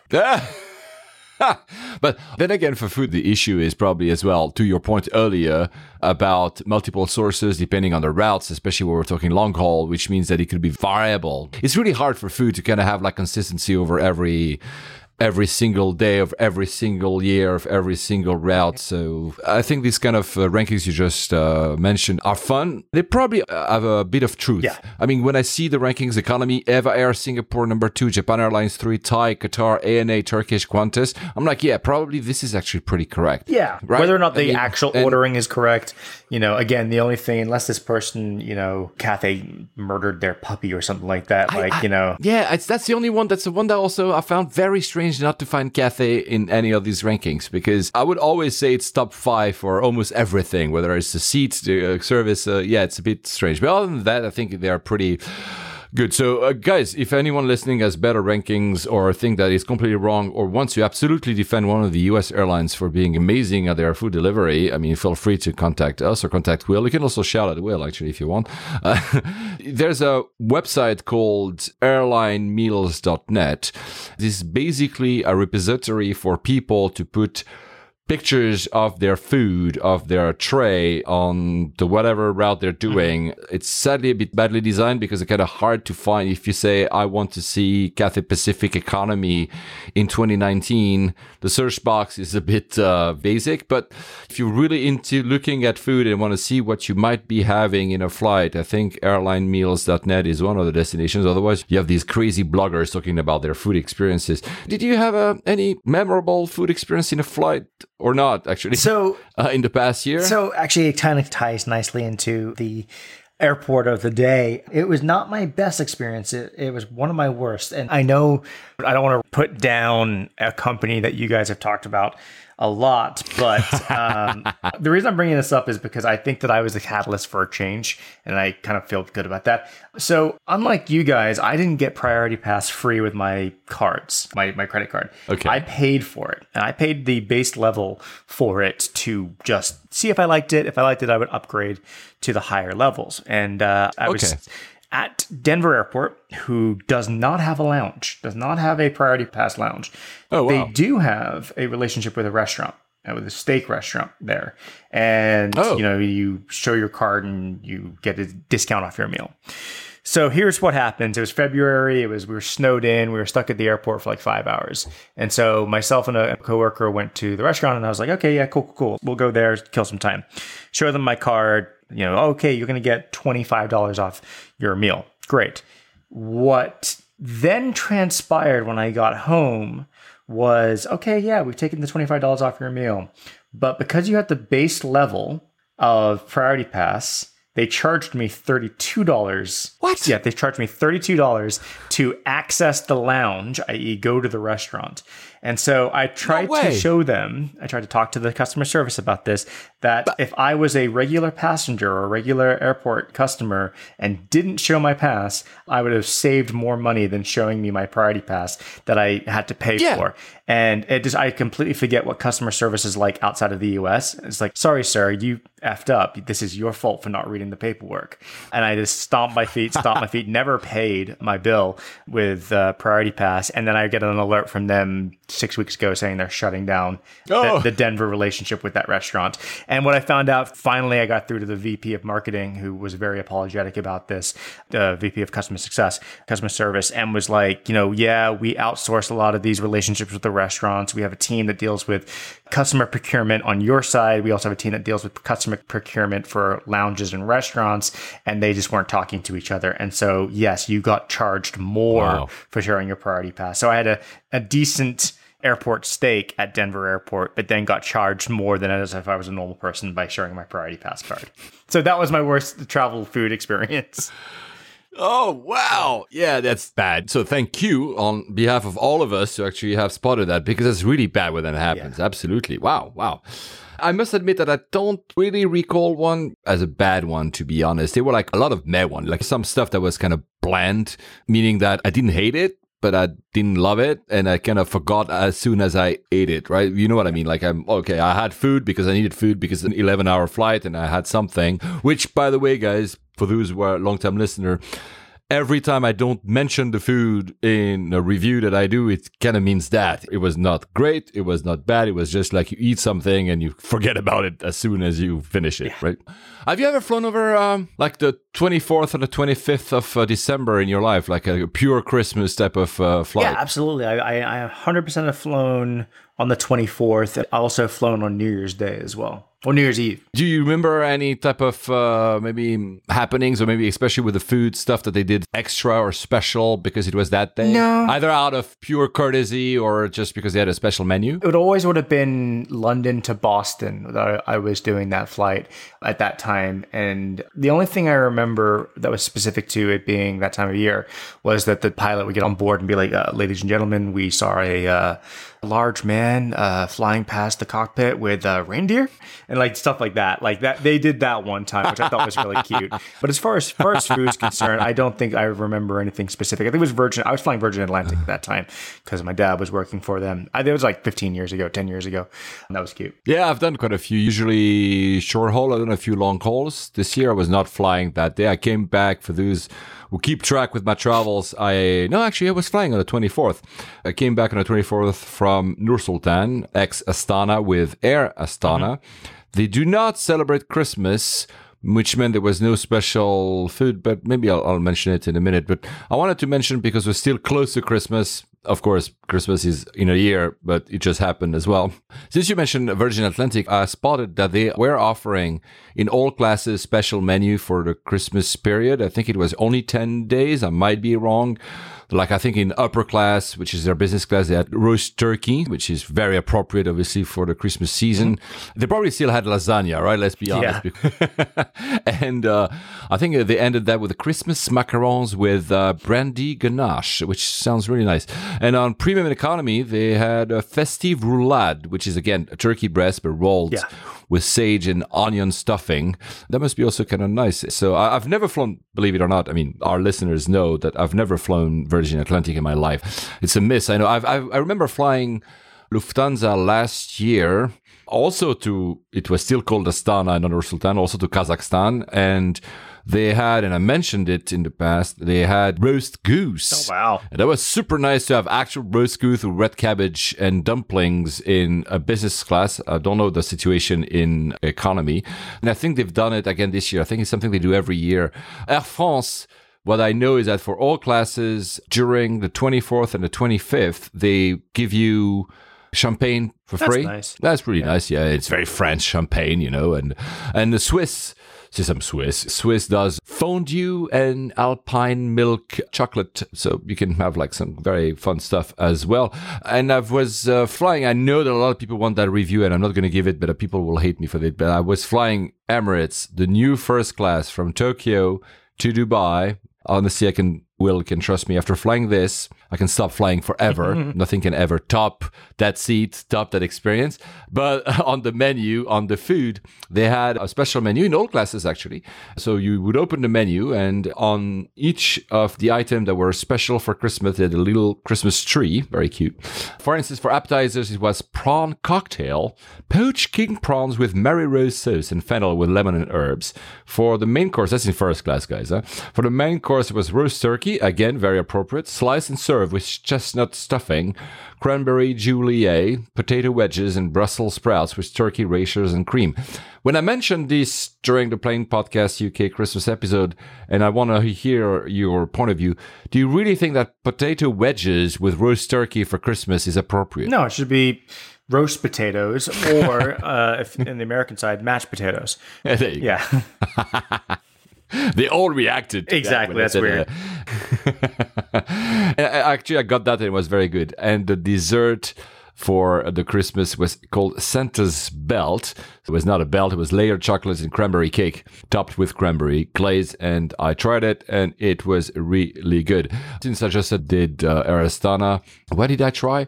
Uh, I don't remember which one I had actually. Probably the curried prawns with Indian biryani rice. I think that's was the one. Anyway, the food on Air Astana, it's a five star airline. It's the first time I fly more than four hours. This is a six hour, seven hours flight back to London and two there. And in both legs, the food was absolutely excellent. I highly recommend you guys to fly Air Astana. Of course, you probably have to go to Kazakhstan to justify that. Though they are trying at some point to play to be probably like an Emirates, also kind of doing like a, you know, connectivity between Asia and uh, Europe mostly. And yeah, it's a great airline. The sad thing is there was char grilled beef and chicken kebab, and I really wanted to try that, and they had run out of it. And we were three people, so I was like, "What?" Yeah, uh, probably because we were three the entire cabin, so probably they had one of each or something. And when they came to me as the second person, well, it was too late because probably the two other guys, maybe they had two, and the two other guys had taken kebab, and I was like left with the chicken, uh, the prawns, or the cannelloni. So basically, the lasagna, the fish, or the chicken. Right? go. It's always the same. Oh, and yeah, one thing I wanted to mention because it never happened to me. I chose a white wine, and the flight attendant came back to me with two glasses, and it was like, uh, "Does she think I'm British? Do I don't want to get shit faced like the other person used earlier in the show?" And no, actually, she says, "I believe that the other option is better. I brought you both to try, so you can tell me which one you want." And by the way, she was right. The other option was better, and I kind of Yeah. Really nice. See, I also had flown from New York to Singapore first class again with Singapore Airline. That was also very good. And what did I get? Hmm. Uh, I think it was a Southern Thai red curry. It was pretty good. And um, Cathay Pacific, since it was not mentioned, I don't understand. I took braised chicken leg with matsutake mushroom sauce, and that was one of the best food I ever had in a flight. So see, I'm, I'm remembering mostly the good food and not the, the bad Yeah. food. And one last, it was Aegean, and I really encourage you, Will, to fly Aegean. I know it's in Europe only, and it's to go to Greece, basically. It was my best sea bass ever, and probably not only my best sea bass ever in a flight, because it's not every day that I eat sea bass in a flight, but probably my top 20 sea bass in any restaurant, because it was made from a chef that has a Michelin star restaurant actually in Athens called Varoulko. And I was lucky enough to go twice, actually, uh, thanks to a friend called Dimitris. And that sea bass, I was like, how the heck did they do that in a flight? I was thinking about you, actually. I was thinking they just have like a microwave, basically, and they are able to deliver me such a great experience. Wow. So, guys, get the sea bass when you're on Aegean. Great recommendation. They- they yeah, I mean, like fish can be so hit and miss on planes, so I'll know what to keep an eye out if I find myself going to Mykonos. Oh, yeah, you should go to Mykonos. Do, do you know the cheese called Graviera, which is a, Greek Yeah, cheese? yeah, do you have yeah. that? That's one of my favorite cheese. They have that as well in flight, and it's actually very, very good. So there you go. I'm a cheese guy. I love cheese. I usually do not take dessert in these fancy cabins. I only take the cheese plate. And I even became a bit more British after now eight years living here because for me, cheese meant bread. And they always bring you cheese with crackers. And I think I got used to crackers. Yeah, I think we talked about this on the Leovitz episode. My fast and hard rule in this is that if it's a soft cheese, I want bread. If it's a hard cheese, I want crackers. They do mostly hard cheeses. In Yeah, place. they, they think it's last just easier better. to kind of and, yeah, if they're yeah, gonna yeah, because a yeah, soft right. cheese, if it comes out of like some sort of climate controlled area, you need to let it rest for a little bit to go whatever it's supposed to be, soft or gooey, because you don't want a hard soft cheese. If that makes sense. yeah, absolutely. Avi Alex, whom I mentioned at the very beginning, whom I met in Tokyo in that craft beer bar completely randomly, she was flying Lufthansa to Kazakhstan, but to the other city, the ex capital Almaty, and she got a message on her phone telling that at Frankfurt there was a strike of all the chefs. So there was no food in the airport and no food in the aircrafts imaginatively they had small ad hoc kind of booth when you could take a takeaway back and bring it into the flight. It was a bit like the Hunger Games. People were fighting for these bags. And but you know, Frankfurt is a mess anyway. Actually, a listener of us called uh, Dennis Kozickis at D underscore Kozickis, uh, the CKIS at the end, wrote me. It says, I haven't flown through Frankfurt for about two years now. Many times before I've connected international to the EU and it was okay. Today I'm connecting between Dublin and Riga and it's an FN. It doesn't say FN. It uses the other word that would have to be bleeped. FN disaster. Paul, you were right all along. Well, I told you guys, Frankfurt is really, really bad. I don't know if there's any conspiracy about Frankfurt. there's conspiracy about Denver. There was uh, this flight from DC, so from probably Dulles to San Francisco. And right where they were on top of Denver, this poor lady got stuck in the bathroom. Even the FAs, they weren't being able to open the lavatories. They had to divert to Denver. That must be quite the experience to actually land by being sat on the lavatory toilet. That must be quite something, actually. Of course, I was United. It's a crappy situation. And, uh, and the other thing for me, Denver is because Denver is in Colorado. Colorado for me is a ski destination. You can be in the hills on the slopes within 45 minutes. It's actually funny. I have a colleague of mine who I have a standing Friday meeting with, and nine times out of 10, he's like, Hey, throwing the dog in the back of the truck and heading to the mountains. I'm going to skip the meeting. I'm like, Yeah, yeah, you do you. You go, you go skiing up there. And so, yeah, you mm. fly into Denver and you can be in the mountains in a heartbeat. That was my situation when I was living in Geneva, where I'm from, because 45 minutes away we're in the ski slopes. I cannot do that from London, man. It's impossible. The reason I- I'm asking you that is because I've never been to Denver Airport. You've been, as you mm-hmm. said. But I remember on Reddit, maybe two years ago, this picture that circulated around of this dude that uh, was waiting at a TSA line to board a flight at Denver and still had his ski boots on. For me, that was like, this is Denver. Yeah, This that's not- like that's not uncommon. Got off the slope. And Yeah, the things that you'll see people wearing Patagonia vests with their ski bags and ski stuff on, you know, their visors on, ready to go. Like the moment they get off the plane, they're just going to hit the ground and hit the slopes. I think actually the roof of the main terminal also kind of recalls both the mountains and the Native American teepees or something. So tell us, what is Denver? Do you like this airport? Tell us. Uh, yeah. As I alluded to earlier, I find it to be a really good airport to get in and out of. Actually, it's a really good airport to get out of. Getting into and through security can be a little bit of an interesting scenario.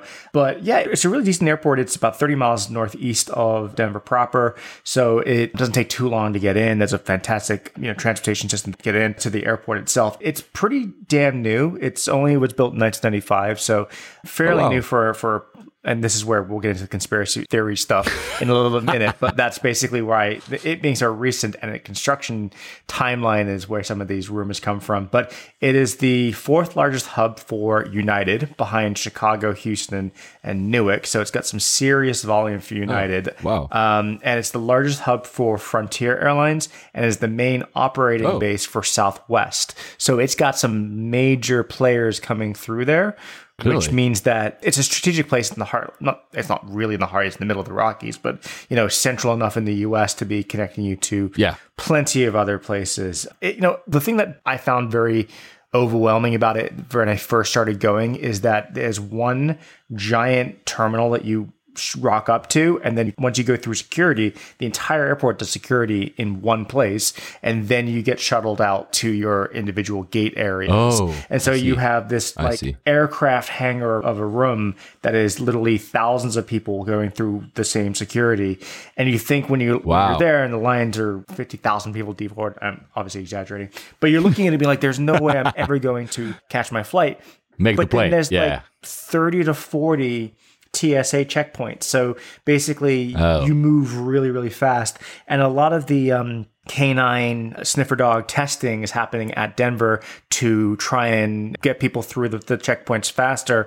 And so you're always seeing dogs there going back and forth. And they're actually testing new ways of, of checking for contraband or explosives in that airport. Sorry to interrupt you right there because it's a discussion I've been having. I think it was the Plane UK, Plane Talking UK podcast. Is you mentioned earlier yourself that Colorado has legalized cannabis or Yeah, marijuana, but not all states have. And one of the pilots who participates in the show that I just mentioned and maybe the dogs are also there for that reason, said that even if you were to fly between two states that have legalized this, the plane is under federal law, and thus you're not supposed to have marijuana in flight. And maybe the dogs are also sniffing. I, I don't know think so. do, but I, think that that might be the case as well. And it's funny every single time I get an Uber to Denver Airport, they always do and like just a quiet reminder. But I had one guy who was like, "Ladies and gentlemen, we are now reaching Denver International Airport, where you may be going to the sticky icky, the green goodness, the when he talks about marijuana is not is not legal where you're from. I will be happy for a small fee to dispose of whatever you have in the car, no questions asked." I'm like, "Oh, this is a nice little side hustle for the guy." And yeah, you, the the rule is even though it's legal in California and legal in Denver, you can't transport it across state lines. Otherwise, you're going to spend a very long time in prison. So yeah, So once you pass security, that you said that actually clears pretty quickly, the rest of the experience is okay. Yeah, it, it's fairly decent. You know, you take a the sort of what are they called shuttle trains out to the different not necessarily terminals as much as they are gate areas like gate area A, B, C, D, E, F, G, whatever it might be you're going out to. And like, yeah, it's pretty well laid out. The amenities are fine. It's a long, it reminds me of Hong Kong in a certain way, which is these long corridors, very open and airy Yeah. compared to, you know, some of the New York based airports, which just feel so claustrophobic. yeah. But it, it- I, I, I, it's decent for that. The only downside is that A, it's at such high elevation, and B, it's Colorado weather. So you will run into delays because of Oh, yeah. planes getting in or planes getting out. That might explain why something I learned the other day. It has the longest runway in the US, which is 16,000 feet. So that's almost five kilometers, guys. 16,000 feet. That's very long. And maybe it is because you need in high altitude. Summertime, the air gets so hot that you don't get enough lift. And so they often have to like delay flights in the middle of the day because they just don't have enough pressure to get up because it's so hot. Wow. Because it's a big airport. I mean, uh, it's. The footprint uh, is twice the it's, like size of Manhattan. Holy cow, that's I mean, you know, the good thing is that when you create a new airport, because you mentioned it was built 20 years ago or something, when you create a new airport, better take a huge footprint so it's like future ready. I think currently there's around 60 to 65 million passengers a mm. year, but when it was built, it can handle, if the master plan is followed, it can handle 100, 120 million passengers a year. So we're talking about, yeah, they have a lot of room. They already have like six runways, and it can also like, I don't remember, like they could go like to a lot of other runways as well. So at least it's future Yeah, and it needs that footprint for the Illuminati base underneath. Yeah, so tell us about that. So, you know, when I reached out to Will about a few weeks ago, I obviously had heard a little bit about these stories, but never looked into them. And I said to Will, okay, so you're going to be my guest co host. I always give the airport to the co host. And I said, which airport do you want to actually cover? He said, oh, let's do Denver. You guys have never done it. And there's all these conspiracy theories. And I'm like, okay, let me Google that. And it's pretty batshit insane, actually, what they're telling. Yeah. So run us through some of the. The art and design, it's kind of weird. so let me actually, let me let me caveat this by saying this is on the Denver website, the Denver Airport website. They wholeheartedly embrace this. Oh. So since the airport's opening in 1995, there have been endless rumors and theories. People say our underground tunnels lead to secret meeting facilities for the world's elite. Our blue horse, which I'll get onto in a second, is thought to be cursed. Some believe we are connected to the New World Order and the Freemasons. Some people even believe that we are the home to a colony of lizard people. And this is all on their website. I didn't know Yes, that is amazing. and so a couple things that they mentioned there. The New World Order. There is a a plaque that talks about the New World Airport, and that the fact that there's a bunch of Freemason signs everywhere, and that the fact that they screwed up the original construction back in 1995, that they didn't tear down, they just buried it, and so they think that the underground buildings are you know secret layers for people, and really they're just like tunnels that never got used. Again, same with the Illuminati. The Illuminati one's a little interesting because there's a time capsule that is surrounded with these weird symbols, and they're not weird symbols; they're actually Native American language and periodic table symbols. So they were trying to be smart, but now one thinks that they're you know hiding something.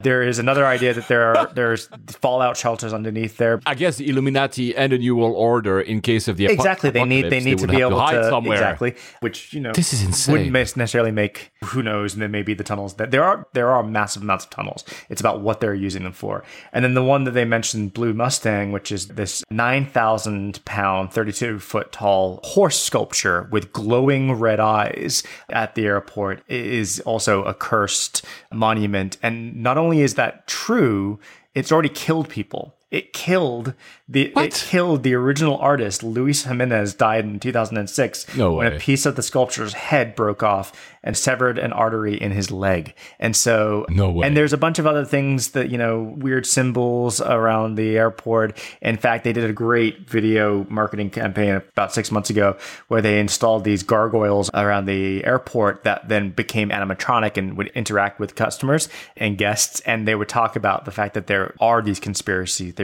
and that they're all true. And so they really lean into it. And so I think the combination of the elevation, certain things being legal there, and all these other little clues let people's imagination run wild with them. But it's it's hilarious. And it's always fun things you can see when you're when you're transferring Wow. through the airport. I will say that looking at some of the pictures that I saw linked to these uh, conspiracy theories, it's true that some of the design of the airport can be not to the taste of Yeah. everyone. I mean, some of the stuff is a bit weird. Does that mean that there's like a secret uh, walled airport new co- whatever commission that has created some hidden bunkers for the Nazis Yeah. or something? But it's true that maybe the combination of weird art, because there were some other pieces that were mentioned in some of the articles I read, plus the fact that it's a bit weird, plus this all maybe f up at the start of mix it for fun story. But I didn't realize you telling me that that the airport embraced it. That's such a great way to do it. Of course, for some people will say, yeah, they do it because Marketing. they it's another way to kind of oh, hide. Oh yeah, it's hiding in plain know, like- sight. Yeah, exactly. yeah, exactly. exactly right? what the lizard people want us to Wow. believe. they are amongst us, Yeah. but they are amongst us. Oh god, wow, this is so. So I need to go there just for that reason. I want to see all these artifacts and other places you've mentioned. yeah, I want to see that. And this is why, guys, you see, this is why I needed the expert in conspiracy theories and pre-admirals and food will to be with us. The last one I saw about the airport, but you really have to be crazy to think about that, is that if you look on Google Maps uh, so yeah. from the top satellite view, it supposedly looks like a swastika. I'm like, what is wrong with you? Because then, uh, you know, I can make everything look like whatever I want, like a lizard. I'm sure that London Heathrow looks like a lizard if you look at it from the Yes. sky. The lizards are amongst us, man. So, uh, First of all, thank you, Will. Uh, But before, like we always do in the closing of our show with Alex, Alex, we missed you.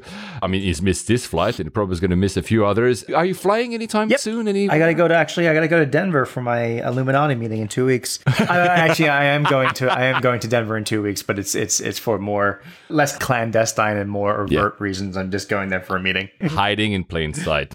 I'm not flying before the recording of the next show because the next show will be recorded pretty quickly. This will go whenever I have the time to actually put it out.